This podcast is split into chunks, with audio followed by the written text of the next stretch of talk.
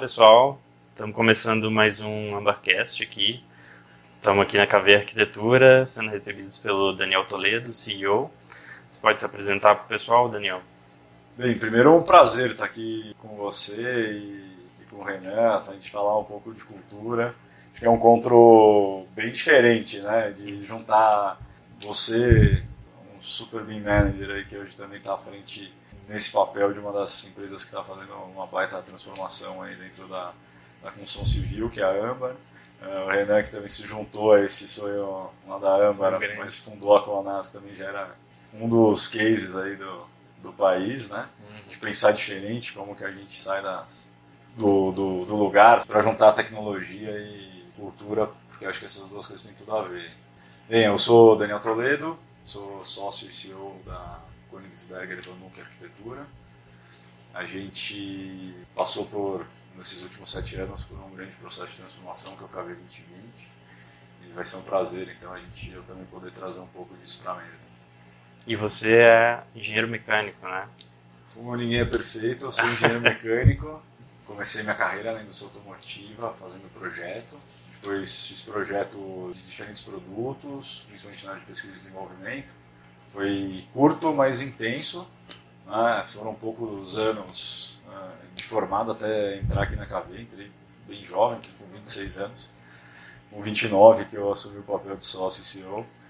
E passei um ano antes da KV, eu fui para a área de consultoria de gestão e desenvolvimento organizacional, que foi o que me trouxe até a KV, na verdade. Não, não vim aqui porque eu era engenheiro mecânico, nem porque eu era trabalhava com projeto na indústria automotiva. Eu vim aqui pelo por esses conhecimentos que, é, em desenvolvimento organizacional.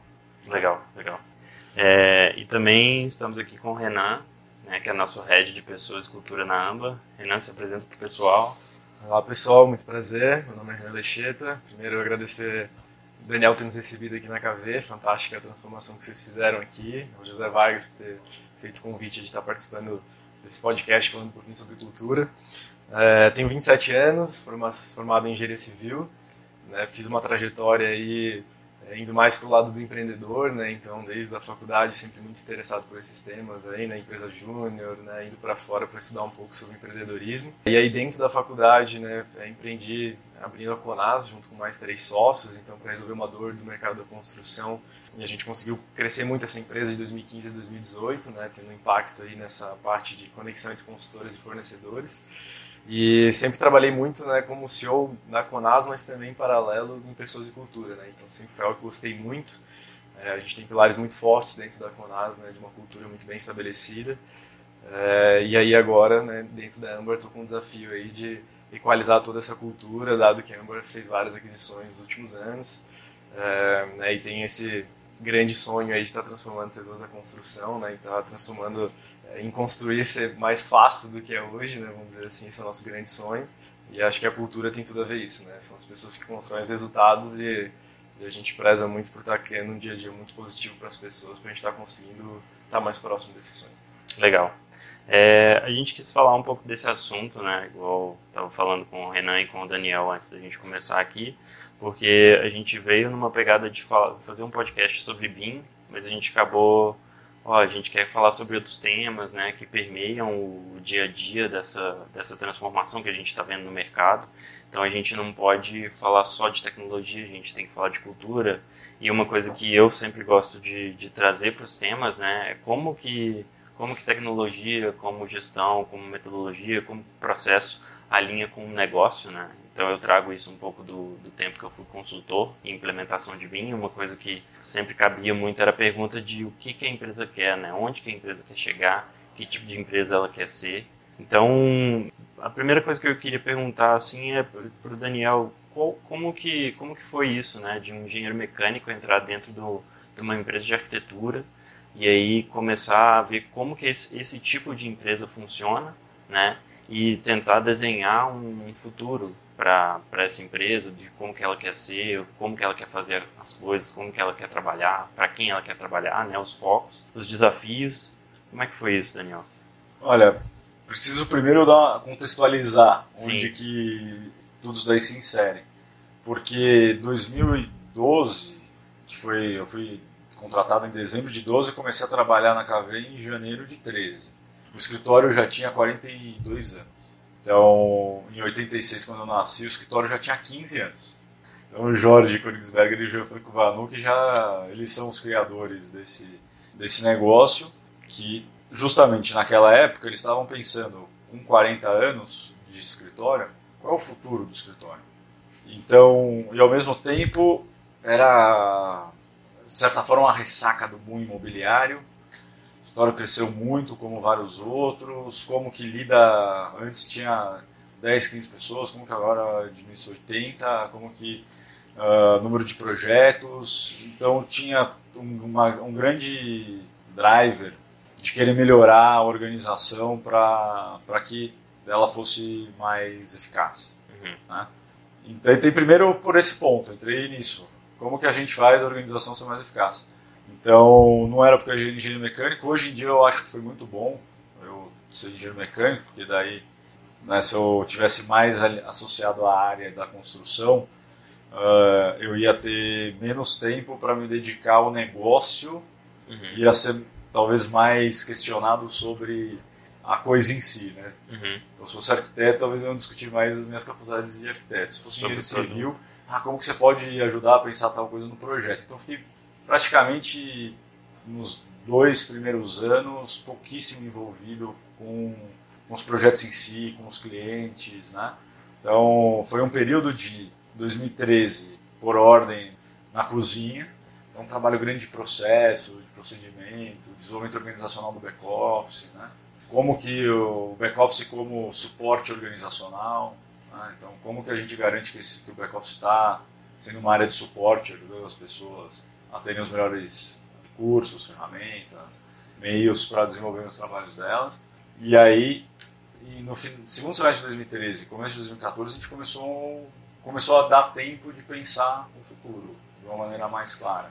E nesse processo que eu atuei com o Jorge, com o Jean, uh, eles pensando sobre esse futuro e eu é, como responsável por para cada cenário de futuro que eles né, queriam avaliar era responsável por fazer futurismo de certa forma uhum. que é cenário de futuro o que, que, é interessante dele qual que é o, vai, o fim do jogo onde ele chega e qual que, o que, que ele produz de benefício de valor uh, e como né? nessa época o Guilherme também Guilherme França que foi nosso diretor financeiro nesse ciclo estratégico do KB 2020. Tinha saído da TAM como gerente de planejamento estratégico, tinha vindo trabalhar com a gente no plano estratégico. E a gente passou bastante tempo, então, fazendo benchmark, pensando qual é o futuro. Então, aquilo que uma vez né, a gente até já conversou, que é como a gente projeta a empresa. Então, visionar, né, a visão veio do Jorge Dujan de falar, vamos fazer esse escritório continuar progredindo e que ele continue nas mãos das futuras gerações. Uhum. Não, não, porque tinha escolha de podia fechar, podia eventualmente, naquela época, alguns escritórios foram vendidos para empresas do exterior. Você tinha várias opções em cima da mesa estratégicas. Uhum. Né? E foi escolhida essa. Então, meu papel foi montar estratégia e executar estratégia. Dialogando muito com eles, que entendiam e entendem muito do mercado, do setor, do negócio. Uhum. Então, como que, então, saiu de coisas mais, vamos dizer, teóricas ou pasteurizadas, né, como técnicas de planejamento e estratégias que estão nos livros, juntando com um conhecimento bem claro do mercado, de como as coisas de fato acontecem. Né. Então a gente conseguiu fazer esse juntar isso, a gente montou o KB 2020, falou vamos tocar. E como todo plano, ele estava muito errado, porque a gente achou que a gente ia continuar crescendo, veio uma puta crise. Mas como o plano ele era consistente em termos de, tipo, a gente acreditava no valor dele, uh, a, gente a gente continuou executando ele mesmo em crise. Né? Uh, e acho que esse foi o, essa coisa mais interessante. Né? De, na crise, ter continuado investindo, na verdade a gente aumentou o que a gente investia, ter continuado se transformando, acreditando que tinha terra, alguma hora ia ter terra de novo, né? Uhum. No meio dessa tempestade. Né? É interessante ouvir que você tem uma, uma estrutura de pensamento top-down, né? de pensar lá no futuro, porque são pessoas que estão liberadas ali do dia a dia, mas é bem importante como, como que vocês conseguiram, assim, cascatear isso, né, para o resto da organização Então, como, como que foi a questão de, por exemplo, comunicar as, as pessoas que entregam a empresa e trazer elas e apropriar essa, essa visão? Acho que, bem, primeiro que esse, né, né acho que esse é o desafio número um de qualquer processo de transformação, né? Com certeza. É, fazer as pessoas, né, cascatear isso, fazer ter todo esse entendimento, né, para que não fique só na, nas lideranças, né, na diretoria, esse pensamento estratégico, acho que é o grande desafio aí, né, a gente tem passado por isso lá na Amber também. Você pode comentar até um pouco como é que vocês passaram aqui, eu comento como é que a gente trabalhou, tá, está trabalhando com isso na Amber. É, eu acho que o, o processo, você precisa criar confiança. Confiança é tudo para qualquer transformação. É o elemento mais importante de uma organização, é confiança. E a gente teve que trabalhar muito isso. Porque uma organização com 40 anos já tentou e já passou por várias mudanças, e várias já deram errado. Então, você começa, você tem frustrações do passado, porque não é novo. Acho que tem uma grande diferença aqui na, na nossa conversa, que é legal existir essa diferença daí traz visões complementares, mas é, aqui era uma empresa de 42 anos, não era uma empresa startup ou uma empresa jovem que tem 5, 10 anos. Era uma empresa já com 40 anos, então uhum. já tinha seus, suas cicatrizes. Né? Então, criar confiança era a coisa número um. E confiança você não cria de um dia para o outro. Então o trabalho foi começar com pequenas, pequenas conquistas, ao invés de ir atrás de grandes transformações imediatas com essas pequenas conquistas que é, né, a gente consegue, ó, ó, vou fazer tal coisa, vamos fazer tal coisa, essa coisa acontece, vamos fazer tal coisa, essa coisa acontece. Claro, você precisa trazer todo mundo para a mesa em algum momento e discutir com as pessoas, ouvi-las, elas têm que, de certa forma, e elas têm esse direito, as pessoas não é só uma questão técnica de gestão de mudança, mas é o direito das pessoas de opinarem nesse processo são todos que têm a capacidade de decidir sobre esse processo uhum. e a responsabilidade disso, mas todos têm, têm o direito de, de, participar e opinar sobre esse processo, pelo menos contribuir com, com como elas enxergam. É criar confiança. Então, foi criando com pequenas iniciativas, mais uma, mais uma, mais uma. Depois de um ano e meio, foi em setembro de 14, já fazendo um monte de coisa, a gente fez um evento que era o KV 2020 contou para todo mundo, ó, oh, isso aqui é o plano, tudo mais. Ainda assim, provavelmente uns 70% saíram de lá apostando que ia dar errado. Uh, por quê? Porque mais de 70% das mudanças dão errado em qualquer empresa. E era uma mudança que a gente estava se propondo grande. Então foi esse passo a passo.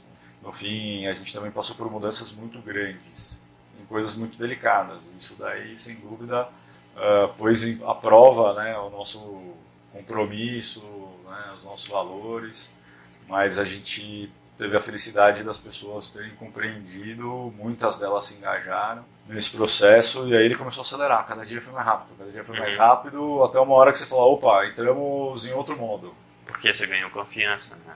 É, Renan, você quer... Conta pra gente, pro pessoal saber, assim, a história da Conase, qual que é o teu papel hoje na AMBA e o que, que a gente está tentando fazer lá em termos de disso que o Daniel também comentou, né? Pessoas, cultura, Perfeito. organização, planejamento estratégico. Legal, assim, a Conasna é, também o pessoal entendeu, um marketplace, né, que conecta consultores e fornecedores, né, para fazer toda essa parte de cotações e compras. É, ela nasceu realmente de uma dor que a gente identificou no mercado, né, e criamos um produto que acabou atendendo muito bem a proposta de valor. E a gente sempre teve um viés muito forte de cultura, né, no sentido de é, ter uma transparência muito grande dentro da organização, né, no sentido da estratégia. Então, realmente uma overdose assim de comunicação é, para todo mundo ter um entendimento do todo, né, independente de fazer uma função acho que operacional ali, tá entendendo que isso impacta em algo maior, né. Uhum. E nesse propósito da gente estar tá evoluindo a construção, né. Então, por a gente ser engenheiro civil, os quatro sócios eram engenheiro civil, a gente tinha esse sonho de realmente melhorar a construção, né? a gente sabe que tem muita coisa para evoluir. É, então a gente fez uma trajetória nesses quatro anos formando um time de 40 pessoas, né, lá em Florianópolis, é, em Santa Catarina, e trabalhando muito como uma, né, uma experiência dos colaboradores de ponta a ponta, assim, né, que hoje a gente tem chamado de jornada do talento.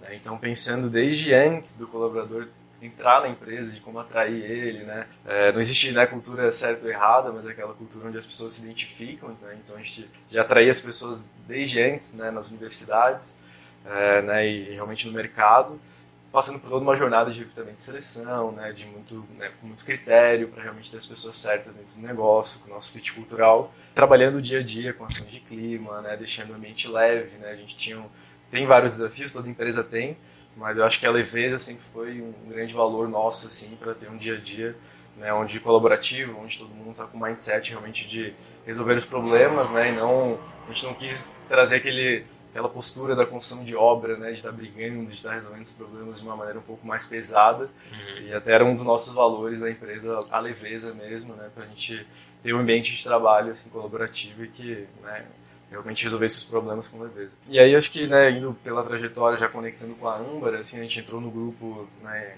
começamos ali em 2018, concretizou isso no ano passado, em 2019.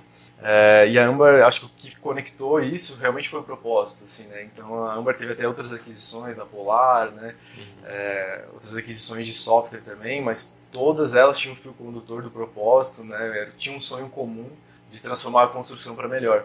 Né? Então acho que isso foi o que fez a gente olhar para a Amber como né, um possível protagonista nessa transformação. A gente acredita muito nisso. É, e aí acho que né, essa questão da jornada do talento agora a gente tem que fazer uma integração do todo, né? Então a gente é uma empresa só, né? A Amber é uma empresa já com 470 pessoas, né? E é onde a gente, em quatro cidades diferentes, né? Tem essa questão das localizações, de ter um negócio de hardware e de software, então até públicos diferentes, né? Com incentivos diferentes de um público da produção, um público mais de tecnologia. E aí trazer uma jornada do talento onde atenda todos esses públicos, né, esses incentivos. Então esse é o trabalho que a gente tem feito hoje bem forte, né? A gente traçou todos os nossos princípios agora no final do ano dentro de um planejamento estratégico das lideranças, tem disseminado isso na organização como um todo, né? Então essa overdose de comunicação também é fundamental agora. É, e até criado o nosso código de cultura para divulgar isso para o mercado, para atrair talentos que realmente se identifiquem com nossos princípios. Né? Então, é, realmente, esses princípios já eram uma realidade que acontecia, né? Dentro dessas empresas que se uniram à Amber. E até algumas coisas que a gente quer até evoluir um pouco como, né, como princípios dentro da empresa também. Acho que tem essa, esses dois lados. E aí agora é um trabalho né, de integrar todas as lideranças, fazerem elas cascatearem isso. Né? Eu faço uma parceria muito grande ali com o CEO, né, com o Bruno Balbinotti, onde né? O negócio já está com 500 pessoas, assim, então escalar isso via o CEO, que é o exemplo da empresa, né? A cultura vem muito disso, reflexo das lideranças. É, hoje a gente tem que cascatear via os gerentes, via né, todas as lideranças da empresa, que devem ser umas 50 uhum. hoje no total, para que a gente realmente tenha né, os mesmos princípios, o mesmo sonho compartilhado dentro da organização. Então tem sido um trabalho muito bacana aí de estar liderando e tão bem confiante para o ano para criar um, grandes projetos dentro da jornada do talento. Legal.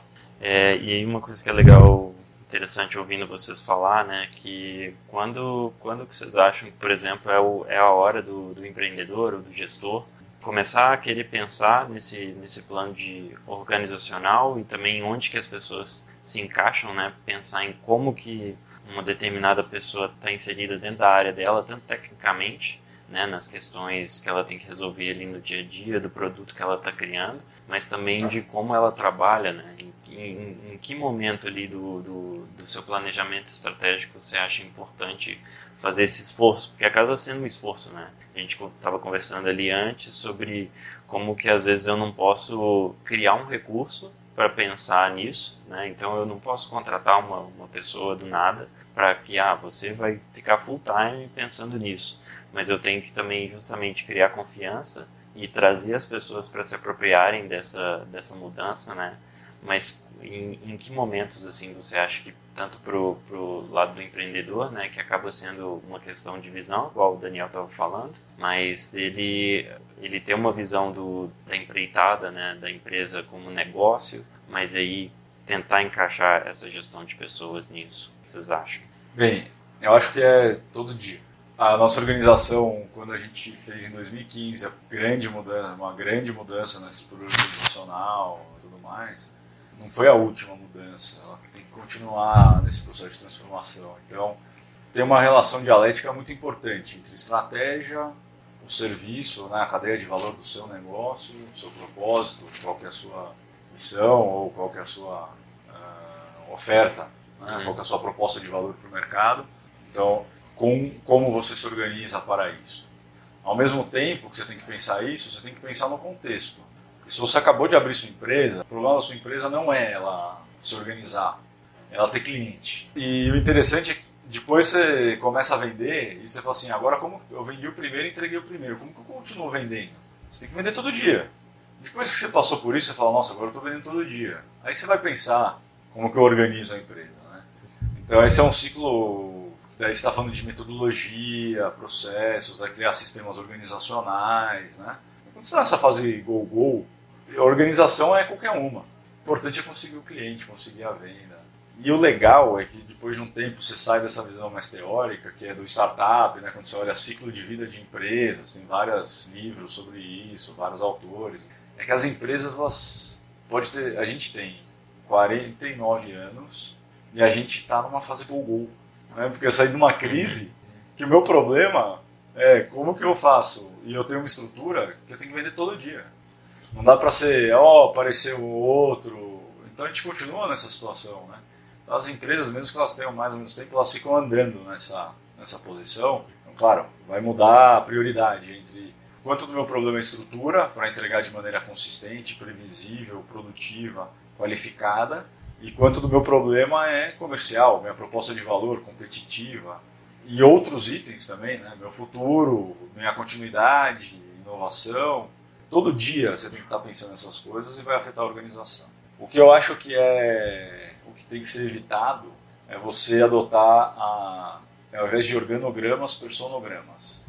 Então você faz a estrutura organizacional baseada no time que na escalação que você tem.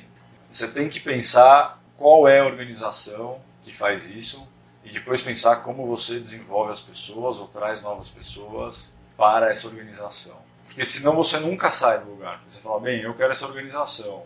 Quais são as pessoas? Você começa a criar personogramas, personestruturas, que daí pessoas pertencem a pessoas. Então a uhum. pessoa, eu tenho um chefe, né, eu pertenço a essa pessoa, esses são os meus recursos, você cria feudos, uhum. né, e a organização deixa de ser uma organização eficaz. Sim.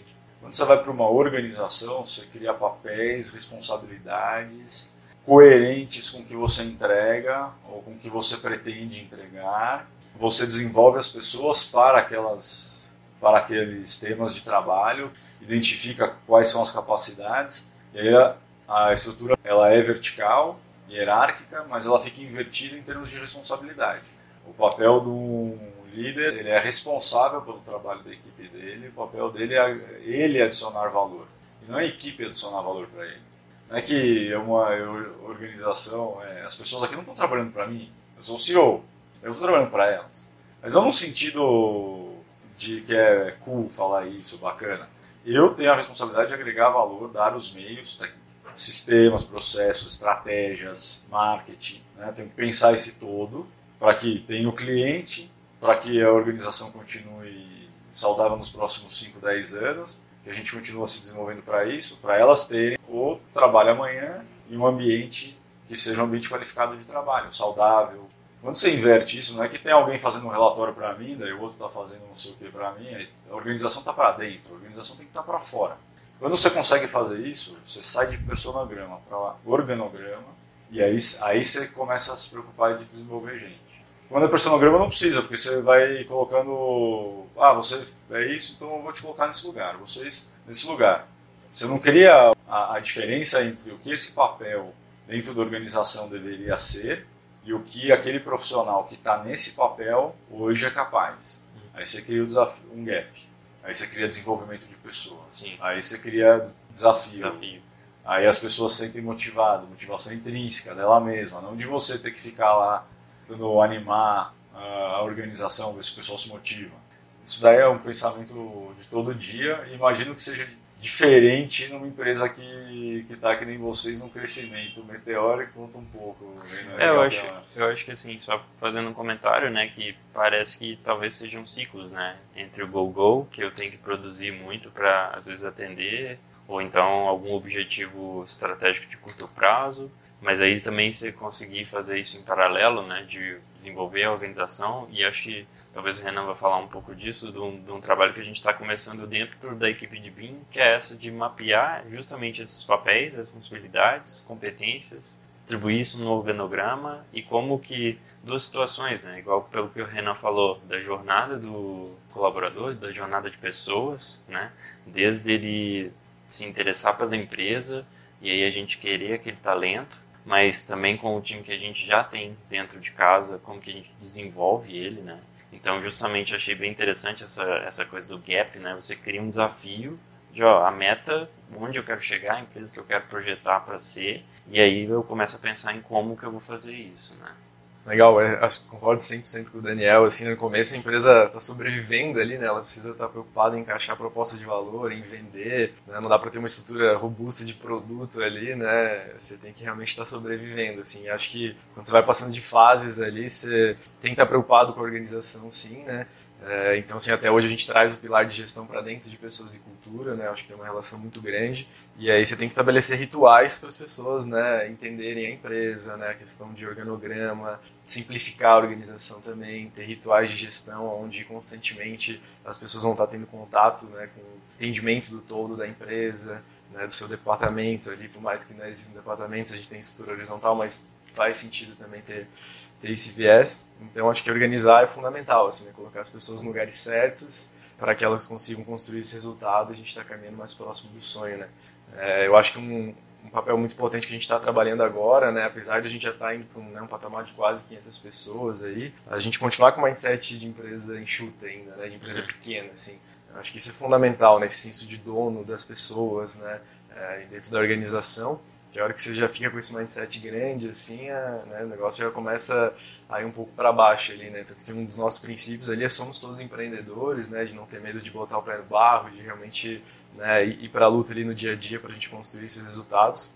É, e aí entra muito essa questão do desenvolvimento de pessoas, você está conseguindo chegar lá mais rápido, assim, né? Então, esse trabalho que a gente fez né, de matriz de competências BIM, a gente conseguir avaliar as pessoas, né, elas terem bem alinhado qual é o papel delas dentro da organização, o que, que elas precisam entregar é, e serem avaliadas por isso e ter um plano de desenvolvimento para elas conseguirem crescer dentro da organização também. Uhum. É, então acho que todo esse pacote aí que é englobado dentro da jornada do talento, né, faz com que a gente consiga estar tá, tá mais próximo da nossa visão, mas sempre com um mindset de, de empresa pequena. É porque isso, isso é legal porque quando a gente vê que a empresa às vezes a gente no dia a dia a gente entre aspas, não está dando conta né, da demanda, está é, tá com uma super capacidade, algo do tipo, e a gente vê que a escolha é, é investir em gente, né, a gente pode até causar um, um efeito reverso na, na, confiança das pessoas, que é, poxa, a empresa não confia que eu, que eu tenho capacidade de absorver esse desafio, né, mesmo que seja ali num curto prazo, para eu me tornar mais eficiente, a gente continuar crescendo sem necessariamente crescer em, em pessoas, né? Mas crescer na, na, capacidade de produzir, etc. Então isso eu acho que é bem legal, traz até mais uma, uma sensação de dono para quem está ali no dia a dia. Quer comentar alguma coisa? É, eu, eu acho assim, eu tá fazendo sete anos que eu estou aqui na KV e acho que eu não esperava ter eu mudado tanto desde o dia que eu entrei, porque eu também tinha muitas visões sobre organização, sobre gente, eu, eu gostava muito da visão de metas. Era a época do, do livro do Sonho Grande, né? 2013 para ali. Isso daí era uma coqueluche. E aí você vai passando o tempo, você também começa a, a descobrir e ter outras fontes, né? Sobre como que é esse... E entender qual, o que, que é o trabalho, o que, que é o papel do trabalho de uma pessoa dentro da organização. Entender melhor o que, que é esse contrato, né? Ou qual que é o combinado. E nisso eu falo, fala muito mais de pertencimento, de tipo a pessoa sentir responsável, que ela pertença àquela organização, que ela esteja disposta a entregar 100% das capacidades dela, do que especificamente né, essa sensação, tipo, ah, daí tem um sentimento de dono. Uh, porque são, são papéis diferentes, né? são contratos diferentes, são papéis diferentes. E acho que no momento que você começa também a transformar um pouco essa, esse entendimento do que é o trabalho eu acho o trabalho importante pra caramba na vida das pessoas. Para começar, ele é a fonte de renda. Ele, ele é a fonte de realização. Ele é a realização do sistema político-econômico que a gente faz parte. É a promessa de que a gente pode, vindo de qualquer lugar, pode, conforme nossas capacidades, seguir a nossa própria trajetória, que é a proposta focada, centrada no indivíduo do, do Ocidente. Ela só acontece se trabalho existe, porque é pelo trabalho que isso acontece. Claro que ele precisa da educação, precisa de outras coisas, uh, mas no fim é trabalhando que você consegue atingir objetivos dentro, dentro da sua jornada pública. Então, o trabalho, estou falando isso daí porque se, se, se, a gente entende bem o que é o trabalho, ou tenta entender o que, que é, para cada um tem um significado diferente, mas se a gente começa a compreender lá na, no indivíduo, E eu acho que o desafio, a sensação de estar usando suas capacidades, estar num ambiente que tem confiança, num ambiente que tem reconhecimento mútuo entre os pares, você começa a partir dessa, desse indivíduo, aí você começa a conseguir fazer um indivíduo maior que a organização. Que é a nossa maior capacidade como de fazer no mundo é a capacidade de empreender coletivamente. E aí você consegue junto fazer mais separado. Então, eu falar, o primeiro a gente trabalha, tem que entender como que é o trabalho.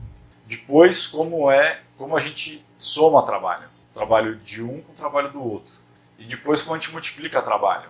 E aí a gente está falando de cultura, eu acho que cultura é um multiplicador. É o que faz dois fazerem mais do que fazem um sozinhos.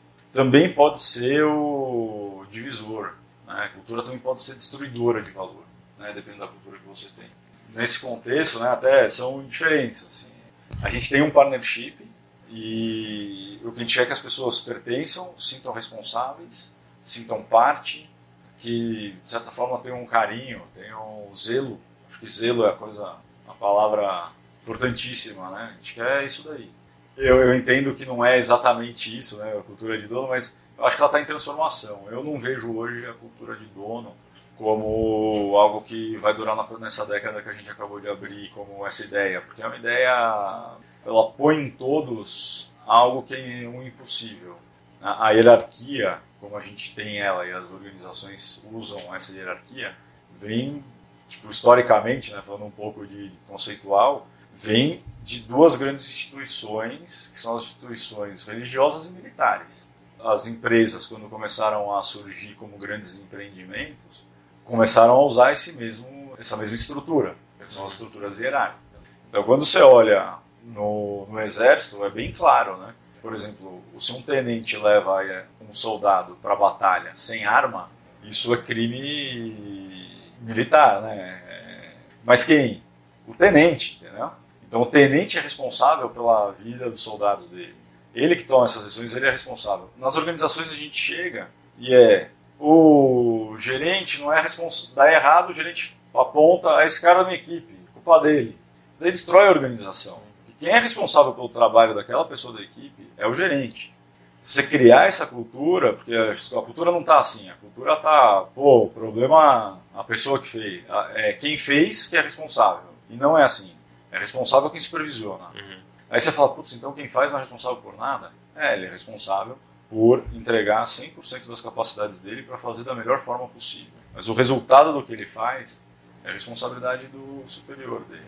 Então, quando você começa a entrar nesses temas, você vê o quanto a gente precisa, né? De certa forma, a cultura é importante da gente criar. Eu vou ter que dar o jeito.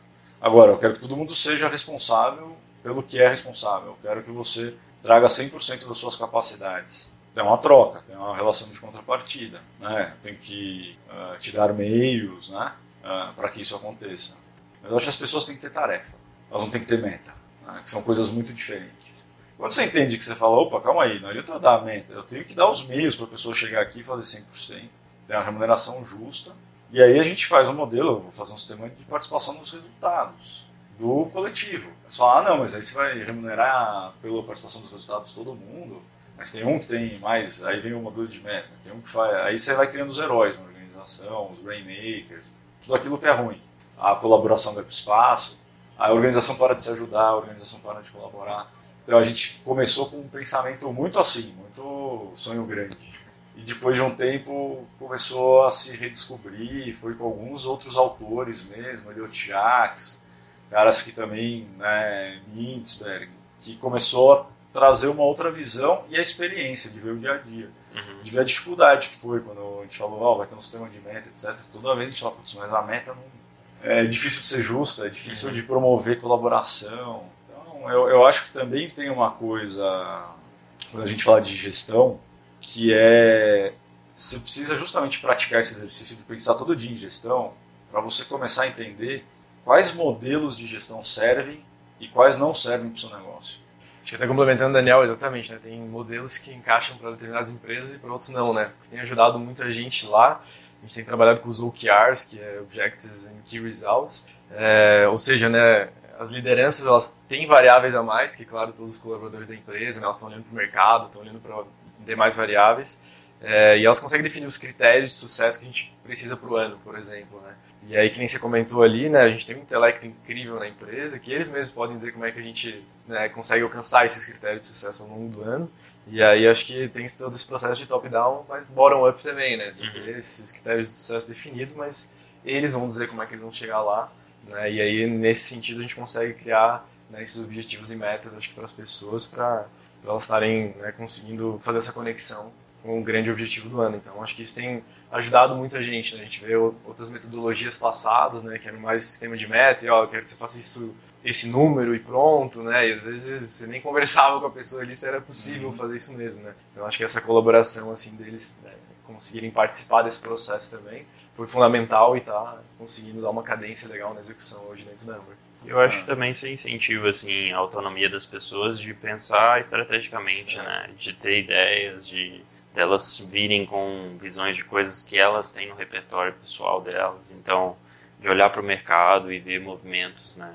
E trazer isso para a empresa, não como dono, mas como essa colaboração, porque às vezes isso pode virar uma responsabilidade, pode virar uma tarefa. Ela quer assumir isso, ela quer tomar essa iniciativa. Então acho que é, autonomia talvez é, é, mais interessante do que do que essas metas, né, para como atingir os objetivos, etc. Eu... Você falou de autonomia, eu vou provocar que é confiança. Em geral a gente fala assim, ah, tem que ter confiança. Confiança a gente coloca muito no campo mental da ética, uhum. né? E confiança é muito mais do que isso daí. E acho que a maior confiança que você tem que ter é na capacidade das pessoas. Uhum. Cada um Sim. tem a sua, mas todo mundo tem. Que é isso daí que você falou, que essa autonomia que é assim, ó, eu confio, você também, né? Eu uhum. confio na capacidade da pessoa, de que eu posso dar uma tarefa para ela e que eu não preciso colocar mais 25 condições, né? Aqui tem a MEC, tem não sei o que. Ó, a gente tem esse problema, eu confio também que quando esse problema surgir, ela vai com as capacidades que ela tem contribuir para essa solução, para gerar um novo resultado, né? Então, quando você vai para um sistema desse, a organização fica muito menos rígida em termos de qual que é o, a caixinha que cada um tá. Vamos entrar então um pouquinho no, nessa, nessa mentalidade do mercado da construção, assim, que a gente está falando bastante sobre as organizações e experiências que a gente tem, né, internamente, mas eu queria saber assim, como que é a visão de vocês dessa cultura coletiva, se é que existe, ou então dessa cultura em geral, né, que a maioria, ou então que é usual de se ver em outras empresas, tanto de projeto quanto em construtoras, né?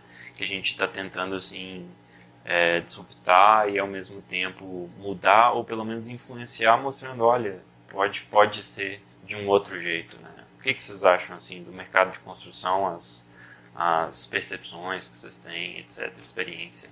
É, eu acho que realmente existe. Assim, a gente passou né, na Conasa ali uma experiência de estar tá se relacionando com consultores, com fornecedores e ter ainda um pouco um mindset tradicional assim, do setor, né? setor às vezes muito familiar, é, onde tem uma resistência à mudança, né? Então, principalmente no início ali de você demonstrar uma solução, uma proposta de valor diferente, que vai trazer uma mudança dentro da, da organização, é, é, é difícil esse, primeira, né, esse primeiro contato. É, acho que depois demonstrando que realmente tem vantagens, benefícios, né, que tudo isso vai simplificar, vai melhorar a vida, seja do colaborador, seja do processo da empresa, seja dos resultados, eu acho que com isso vai fluindo, assim, né? Mas realmente é algo que acho que está mudando já, né? A gente já vem falando desse tema de transformação na construção já há bastante tempo, né? Acho que hoje é uma realidade.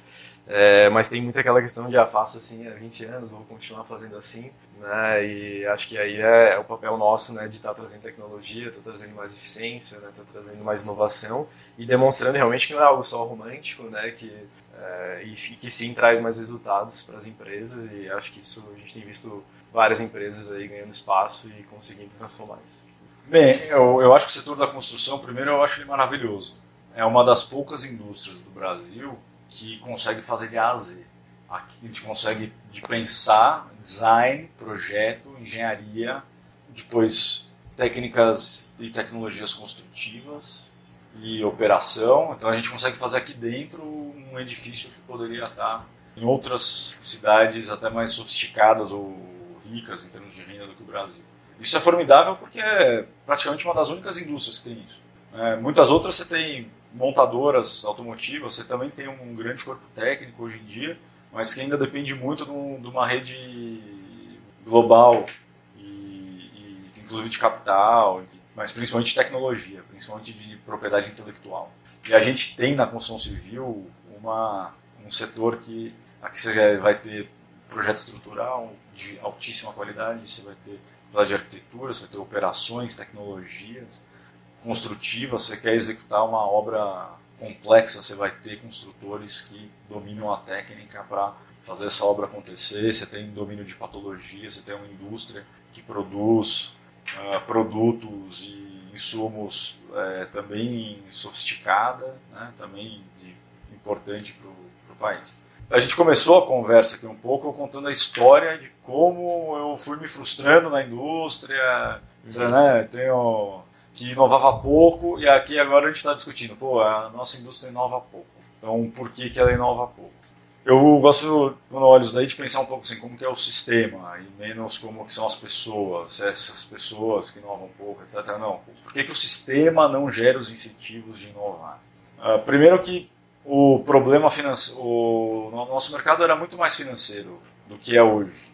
Ou seja, o custo de capital era tão grande que era mais importante você resolver o custo de capital do que você fazer melhorias incrementais em um custo de obra ou num tempo. O tempo para aprovar um projeto era tão grande que o projeto não precisava ser eficiente. Demorava dois anos para aprovar o projeto. Agora se aprova em 135, 150 dias numa cidade como São Paulo. Agora a gente precisa ser eficiente, porque agora não dá mais para ter todo o tempo do mundo para fazer o projeto, para pensar o produto. A gente tem alguns problemas de sistema, e não estou fazendo como, né, que levam a um dado tipo de tomada de decisão. E eu acho que tem um terceiro, que é o momento da gente pensar, né, que a, gente tem que pensar toda vez que a gente volta para um ciclo, e o mercado da construção civil está voltando para um ciclo de expansão, que é o nosso mercado tem ciclos muito curtos. A gente está dois, três, cinco anos lá em cima, fazendo a máquina no go-go, e depois tem que reduzir. Crescer e reduzir, crescer e reduzir. Isso daí acaba com a inovação. Porque você traz uma tecnologia de repente você teve que desmobilizar todo um departamento, toda uma equipe ou já não dá mais para pagar essa tecnologia, e você cancela o software, cancela não sei o quê, interrompe um processo de aprendizado que demoraria 10 anos. Então, eu acho que a gente, uma das fontes desse problema, não é a fonte, é a única, mas acho que uma que a gente tem que pôr luz, cada empresa precisa pensar como ela cria isso para ela, é demanda consistente de longo prazo.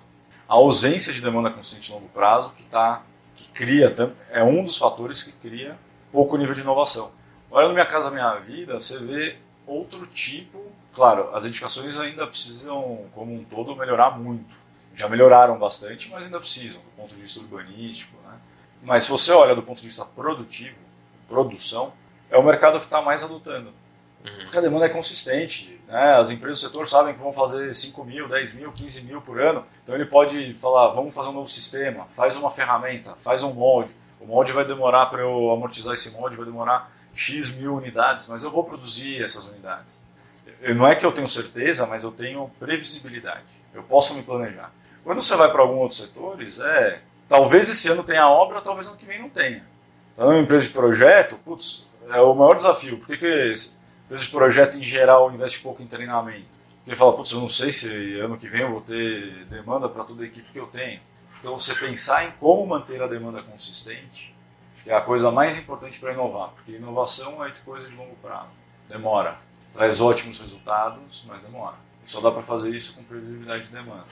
O, os bons levam a gente às vezes querer crescer mais do que devia, né? então tem que tem que ter parcimônia. A gente não pode se animar muito no boom e não pode se deprimir muito na crise. Então a gente tem que manter essa, esse equilíbrio. Né? Eu acho que um dos pontos mais importantes, pelo menos para a gente, é um tema super importante hoje.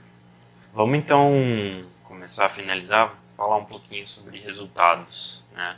O que que nesse processo todo, assim, Renan com a experiência da Conaso, Daniel aqui na KV, que vocês conseguem, assim, de concreto, compartilhar um pouquinho, assim, de quais foram os resultados e aí talvez você pode falar um pouco de clima, né, Renan? Uhum tanto para as pessoas que trabalham dentro da empresa, porque o impacto sobre elas, né, os colaboradores, e também para a empresa em si, o resultado que, que essa, esse, esse pensar na organização, nessa estrutura organizacional, o que, que isso traz de benefício, traz novos negócios, traz mais sustentabilidade financeira para a empresa? O que, vocês têm a falar sobre isso?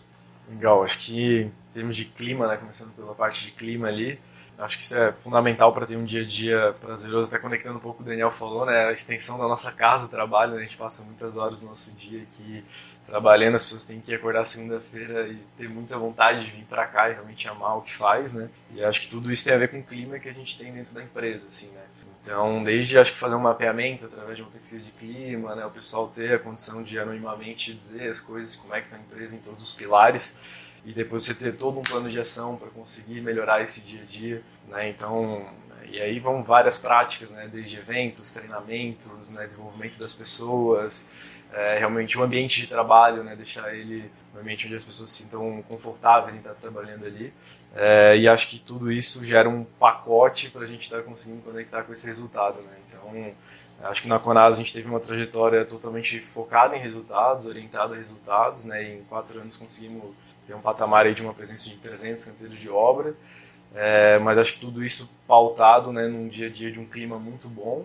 É claro que não dá para passar da régua, tem muita startup aí que né, espuma, acaba passando um pouco dessa régua e tendo um ambiente é, onde se torna um descontrole, assim, né, de é, super informal, as pessoas acabam, né, puxando a rédea da empresa no sentido, né, de quererem cada vez mais coisas e não estar tá conectando com essa parte de responsabilidade, né, de zelo realmente pelo espaço, pela empresa. Então acho que tem que ter esse equilíbrio, assim, trazer esse dia a dia muito bom para as pessoas, mas ter essa responsabilidade pela empresa e acho que esse foi o grande equilíbrio que a gente conseguiu construir lá nos quatro anos de empresa e, e está construindo agora dentro da Amba. Bem, para a gente, essencialmente, né, a gente, vocês visitaram aqui o escritório, viram o que, que a gente fez em investimento em tecnologia, né? Se eu vier aqui amanhã, sábado, no escritório, né, tem um monte de software, tem um monte de hardware, e eles não estão fazendo nada. Então aqui o, o ativo do escritório, ele desce, ele pega o elevador todo dia, chega e no fim do dia ele vai embora. Os computadores aqui, eles não, eles não produzem nada que o escritório tem que fazer. Porque a gente é uma empresa de serviço intensivo em conhecimento, então não tenho, não tenho um produto, não tenho uma patente, não tenho coisas que eu posso mandar ligar uma máquina para produzir e vender. São pessoas que estão fazendo o projeto e gerando valor. Então esse ponto crucial, ele vem quando a gente começou esse processo, o número é meio chocante, mas a gente tinha, a gente usou a metodologia de clima organizacional da Rei Group, né, que ele trata como a pessoa sente motivar, né, se a pessoa tem disposição para entregar o 100% das suas capacidades e se ela percebe suporte da organização. E aí ela define entre engajados desengajados, é a terminologia que eles usam, era mais coerente, é mais coerente com o modelo, a cultura organizacional, o modelo organizacional que a gente criou, por isso que a gente usa eles e não usa outros como é, Great Place to Work, etc. Tinha mais a ver com o nosso jeito. A gente tinha 85 20% das pessoas desengajadas. Então, um negócio que a mão de obra, você, né, gente, é 70% do seu custo, depois você tem, e ele é tudo do seu serviço, 85% é um problemaço. Então, a gente vai voltar a fazer a pesquisa para o novo ciclo de planejamento que a gente está fazendo, mas a gente consegue perguntar para as pessoas e ver que o turnover saiu de 30% para 5%. Então você já vê o clima, você vê o nível de inovação, que a gente consegue todo dia ter melhores jeitos de fazer as coisas. E aí você vê a coisa mais importante, que é você vê essa realização das pessoas, você vê esse engajamento, e você vê como isso daí se traduz em resultado para todo mundo. Porque você vê a empresa crescer, e quando cresce é bom para todo mundo, a gente dá oportunidade para mais pessoas fazerem parte disso, a gente dá oportunidade para as pessoas crescerem. Ano passado a gente teve promoção de quase uma dezena de pessoas né, que assumiram novos papéis e tinham capacidade para isso e houve oportunidade porque cresceu. E você vê do lado do cliente o cliente com uma percepção e aí é legal, porque daí o cliente ele fala, parece que eu estou sendo atendido pelo dono. Por quê? Porque ele vê comprometimento, né? ele vê disponibilidade e ele quer comprar de novo. A gente ano passado a gente repetiu venda para 95% dos nossos clientes. Compraram de novo. Então, isso daí é resultado desse trabalho de sete anos em desenvolvimento organizacional.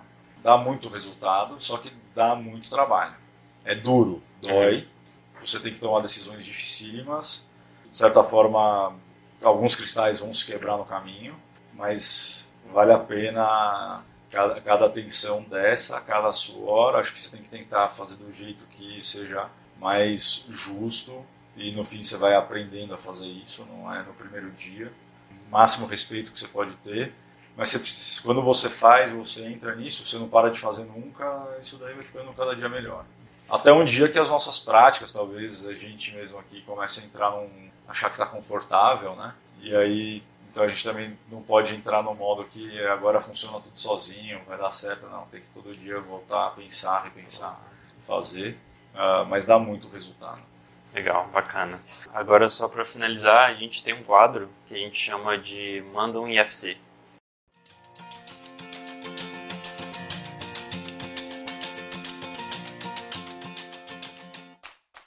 Como a gente começou com a proposta de falar sobre BIM, né? E o IFC sendo um formato de comunicação, interoperabilidade, então a gente vê que é um quadro para cada um mandar um recado, ou então, por exemplo, o que, que vocês acham? Que, que, uma coisa para as pessoas refletirem assim sobre o tema que a gente debateu, né? Todas essas coisas. Queria agradecer demais o Daniel, o Renan, aprendi muito aqui, né? Só escutando, foi um papo bem legal. Então manda, manda uma reflexão, então a gente usa também para mandar alguma dica, algum livro, alguma referência, né, legal sobre o assunto, assim. Vamos lá, Renan. Legal. Primeiro, muito obrigado né, pela participação, foi um incrível bate-papo aí. Acho que uma reflexão final, né, acho que esse tema de cultura a gente explorou muito aqui dentro, né, esse tema de zelar pelas pessoas, cuidar das pessoas no dia a dia. É, e acho que tudo isso se reflete em resultados e às vezes tem empresas que não se tocam realmente disso, né? O quanto nosso tempo a gente tem dedicado nisso, Daniel, e o quanto realmente isso impacta, né, no dia a dia. Então acho que até em termos de indicação, assim, para né, ler um pouco sobre isso, assim, é, o Ben Horowitz ali lançou um livro agora sobre cultura. A gente, né, a gente é o que a gente realmente faz, né, no dia a dia. Tem um livro dele sobre The Hard Things About Hard Things, que é fantástico também, um livro mais para empreendedor, assim, né, para CEO. E agora lançou um segundo livro sobre cultura, assim, estou lendo e está sendo fantástico, acho que traz grandes aprendizados ali que tem tudo a ver com o que a gente comentou aqui. Legal, bacana. Daniel? Bem, primeiro eu vou mandar o IFC, depois eu vou mandar um BCF. Legal. Também, né, agradecer. Eu poderia, eu, eu sou apaixonado por esse assunto, então muitas vezes falo demais sobre isso daqui, mas é justamente por essa paixão por esse tema. Então é difícil a gente poder falar disso com, com pares e com pessoas que estão também é, super dedicados a, a, transformar a indústria. Então para mim foi, foi, uma alegria enorme estar aqui com vocês. Uh, já nessa conversa já deu para pensar várias coisas que a gente também precisa melhorar aqui. Eu tenho um livro de cabeceira que é o Align the Stars, um livro sobre gestão de pessoas em serviços profissionais. Esse é o IFC que eu mando. E o BCF é que a gente é super aberto aqui. Então, quem quiser colaborar com a gente, quem quiser fazer benchmark, quem quiser trocar figurinha, também lá no LinkedIn pode entrar em contato com a gente. E eu, a gente sempre está aberto tanto para falar do que a gente fez, mas a gente também quer aprender coisas novas, com, que nem a gente teve recentemente lá na Ambar visitando vocês e aprendemos um monte por lá. Então fica esse convite. Legal. Bom, agradecer de novo a presença dos dois. Para a gente é um prazer continuar compartilhando esses papos aqui no podcast, né? Então a gente vai estar sempre procurando mais pessoas legais para a gente entrevistar e conversar e trazer esse conteúdo para vocês. Então um abraço e até a próxima.